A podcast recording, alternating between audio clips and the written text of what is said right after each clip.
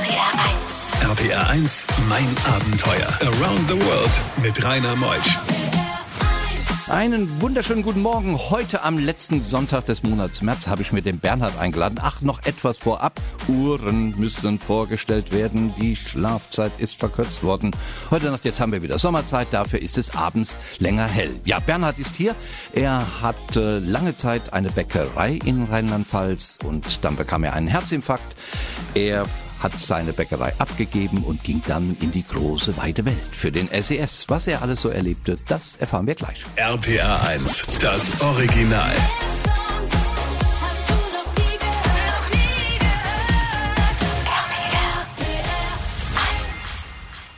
RPR 1, mein Abenteuer mit Rainer Meutsch. So, mein lieber Bernhard, schönen guten Morgen. Schönen guten Morgen. Du wohnst wo?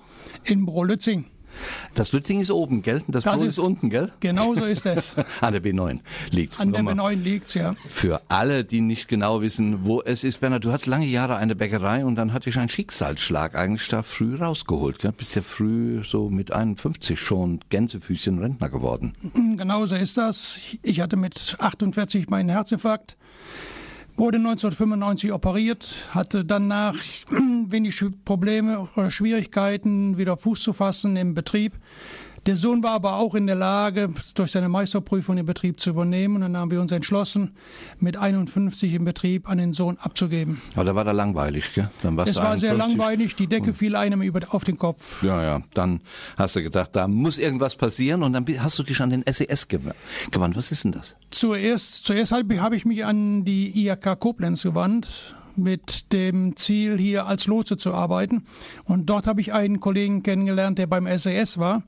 Und der hat mich, hat mir gesagt, ich soll mich doch mal da bewerben. Und das habe ich dann auch gemacht. SES, E das ist der Senior, Senior Expert Service. Expertenservice. Da kann man mit 51 schon Senior sein. Äh, es dreht sich. Früher war es so, es waren nur Senioren dort tätig. Mittlerweile sind auch junge Leute, die äh, im Urlaub gerne noch was Soziales äh, vollbringen wollen, sind dort tätig. Das heißt also, es ist nur ein Titel, es ist nicht mehr äh, ein. Äh, Und ihr helft überall in der ganzen Welt. wir helfen überall in Entwicklungsländern. Ja, ich sehe da schon, mein Techniker Ingo Koch, der spitzt schon die Ohren. Irgendwann wird er auch mal Senior. Dann kann der auch in die große weite Welt gehen. Genau so ist das. RPR 1, mein Abenteuer. So, Bernhard ist Bäcker, hat die Bäckerei an seinen Sohn abgegeben und nun ging es hinaus in die Welt als SES-Entwicklungshelfer. Dann ging es nach Russland. Aber Russland hat doch eigentlich genügend Bäckereien. Die können doch Brot backen. Was, was wollen die mit dir da? Bäckereien gibt's zwar genug, aber sie, viele Leute wollten gerne weiterhin Brot backen, haben dann eigene Bäckereien gegründet. Ein ganz einfaches Beispiel. Zwei Frauen wollten normalerweise eine Damenboutique eröffnen, brauchten ein Visum, um nach Deutschland auf die Messe zu gehen, bekamen das Visum nicht und haben dann einfach gesagt, okay, dann machen wir eine Bäckerei auf. Und dann äh, rufen die jemanden an und sagen, wer kann uns helfen? Und dann kommst du aus Deutschland und hilfst. Wenn wir akzeptiert werden, kommen wir dann dahin und helfen denen, diese Bäckerei aufzumachen. Ich kam in diese Bäckerei dann rein, was dann für mich interessant war. Die Bäckerei bestand im Endeffekt aus Möbeln von einem schwedischen Möbelhaus. Ikea. kann die Marketingabteilung direkt eine Rechnung schreiben. Und äh, mehr war nicht vorhanden. Und mit diesen kleinen Utensilien wollten sie dann eine große Bäckerei aufmachen mit 17, 18 Filialen.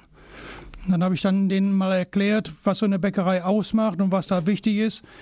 Und dann wurde alles ein bisschen zurückgefahren und ich habe dann dieses Projekt dreimal betreut. Wie oft warst du da in Russland? Äh, In diesem Projekt war ich dreimal. In Russland war ich mehrere Male. Das heißt, ich war 300 Kilometer nördlich von Wologda. Ich war in Tscheljabinsk. Ich war in Omsk.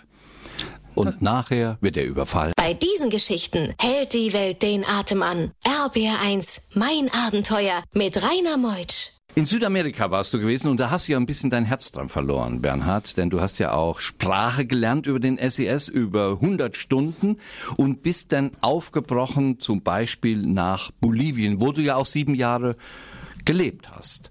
Und da war eine ganz kuriose Geschichte mit einem Taxifahrer. Also man sollte nicht einfach irgendwo einsteigen, gell? Nein, man sollte im Endeffekt dafür sorgen, dass die Taxifahrer oder die Taxis, äh, die werden registriert, zum Beispiel Radiomobil. Das ist ein Taxiunternehmen, wo dann die Taxifahrer registriert werden und diese sollte man nehmen. Man sollte nicht Taxi nehmen, wo nur ein Schild dran hängt, was ich gemacht habe. Zu der Zeit war ich noch ein wenig unerfahren und deswegen habe ich dann gesagt, okay, das erste Taxi, was kommt, nimmst du. Und das war dann der Fehler für mich hier. Was war passiert? Ich bin dann eingestiegen in dieses Taxi und es dauerte keine zehn Meter, da hielt dann ein anderer das Taxi nochmals an und dann erklärte der Taxifahrer, er könnte mitfahren und meinte aber dann zu mir, er müsste einen Umweg fahren, denn in der Innenstadt wäre eine Demonstration und sie kämen nicht durch. Und das war dann für mich das Problem. Ich war in La Paz meine Unterkunft war im Süden von La Paz. Er fuhr aber im Nord zum, äh, in Richtung Norden nach Alto oben rauf. Und was dann passierte, das erfahren wir gleich im nächsten Talk in Südamerika. RPR1, mein Abenteuer Around the World. Die packendsten Stories von fünf Kontinenten. Bernhard Mausbach ist unterwegs in Bolivien und steigt in ein Taxi ein. Er möchte von A nach B fahren, der Taxifahrer fährt los, lädt noch jemand ein ins Auto, aber dann passierte es. Nämlich, man wollte dich ausrauben. Man wollte mich ausrauben, ganz genau. Und äh, deswegen äh, wollte ich dann aussteigen, was der Taxifahrer mir aber nicht erlaubte. Kurze Zeit später sah ich auf der rechten Seite aber eine Polizeikontrolle, einen, die dort äh, patrouillierten. Und ich bat den Taxifahrer anzuhalten, da ich sonst aus dem Fahrzeug springen würde. Das hättest du gemacht? Ja, selbstverständlich. Denn äh, so schnell konnte das Taxi nicht fahren. Es waren, ging ja steil nach El Alto oben rauf. Und da hätte ich dann die Chance dann gehabt. Und das hatte der Taxifahrer anscheinend dann auch geahnt und deswegen ist er dann hergegangen und hat mich dann auch dann kurz vor der Polizei rausgelassen. Und ist direkt weg. Und direkt weg, ganz genau. Dieses Problem in Bolivien, dieses Alto und La Paz, die, die kriegen jetzt auch bald mal ein Problem, gell? Ganz genau. Denn El Alto ist mittlerweile größer geworden wie La Paz. Die indigene Bevölkerung dort oben wächst explosionsartig. Sind das Millionen? Millionen, ganz genau. Nee, La Paz hat normalerweise, so viel wie ich weiß, 1,5 Millionen Einwohner, aber dort oben leben schon mehr Einwohner wie in der Stadt, Hauptstadt La Paz. Und wenn die mal die Straße sperren, dann ist Ende im dann Gelände. Ist Ende im Gelände. Dann kommt keiner mehr zum Flughafen. Dann ist Und das ist der höchstgelegene? Der höchstgelegene Flughafen der Welt. Ja, über 4000 Meter hoch. RPR 1. RPR 1, mein Abenteuer. Around the World mit Rainer Meusch. Heute Morgen zu Gast ist Bernhard Mausbach. Bäcker war er lange Jahre und hatte dann mehrere Herzinfarkte und hat sich dann an den SES, den Senioren Expert Service gewandt, auch als junger Mann, schon als 51-Jähriger. Und diese SES haben ihn hinaus in die Welt geschickt. Er war in Honduras, Bolivien, Russland.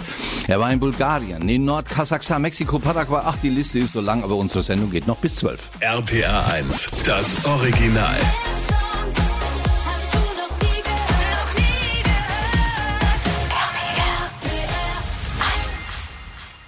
RPR 1, mein Abenteuer mit Rainer Meutsch. Bernhard ist unterwegs für den SES, den Entwicklungshelfer-Service. Man fordert ihn an, denn er ist Bäcker. Nun, es gab ja nicht nur den einen Vorfall, sondern man muss auch vorsichtig sein, wenn die Menschen sich als Polizist ausgeben. Gell? Das darf man auch nicht jedem glauben. Das ist ja auch in Deutschland so. Viele sagen, ja, ich bin Polizist hier.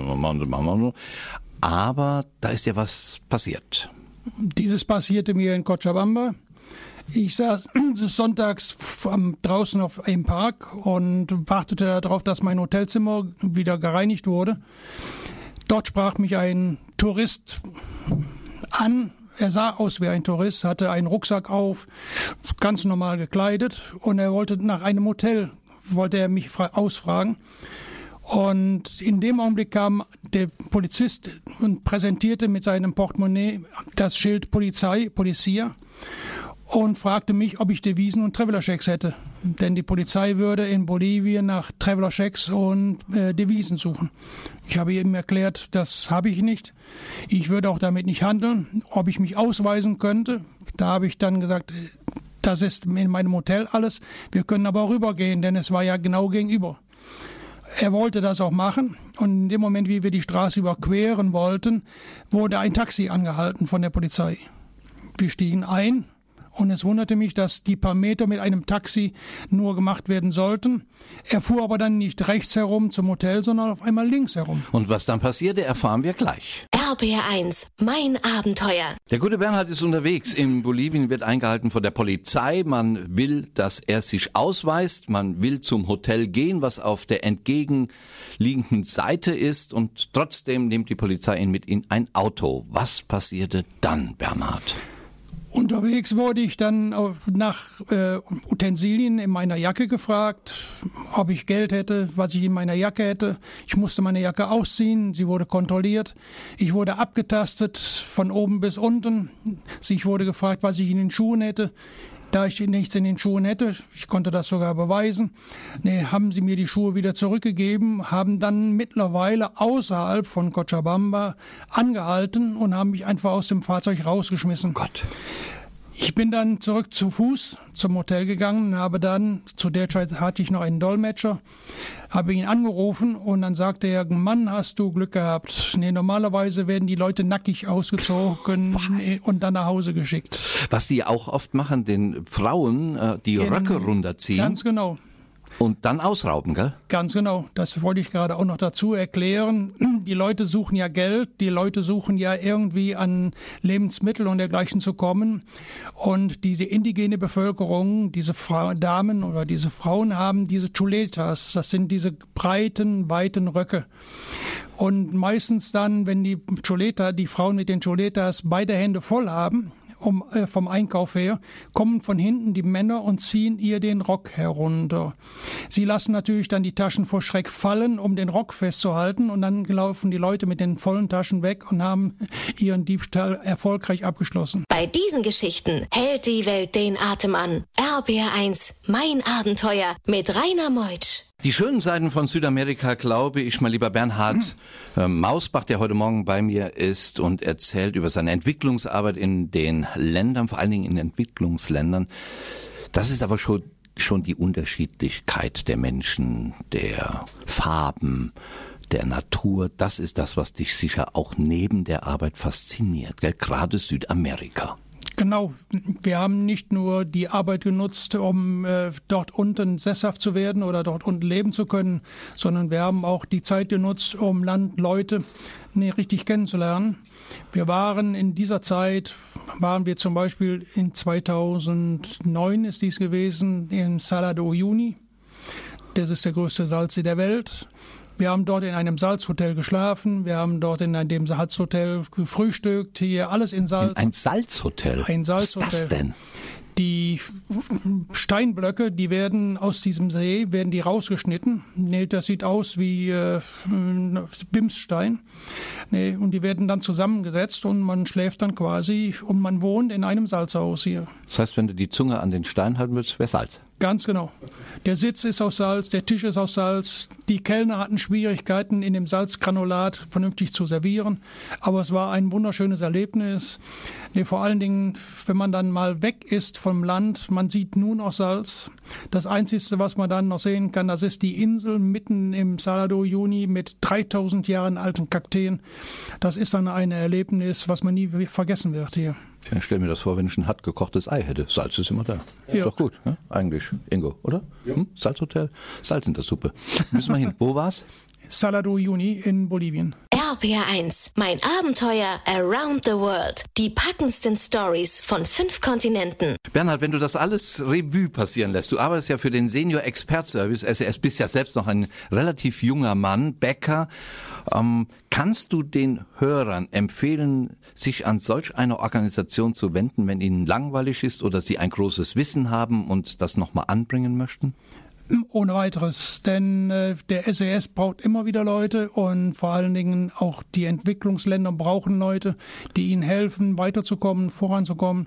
Und deswegen jeder, der nicht im Ruhestand, sondern im Un Unruhestand leben möchte, sollte zu jeder Zeit sich da melden, egal welches Alter. Großes Geld kannst du ja nicht verdienen da. Nein, das ist eine ehrenamtliche Tätigkeit und das ist halt äh, in Entwicklungshelferländern immer wieder eine Sache, die gefragt ist. Und wenn du du was angeboten bekommst, kannst du es auch ablehnen. Man kann es ablehnen, man kann zusagen.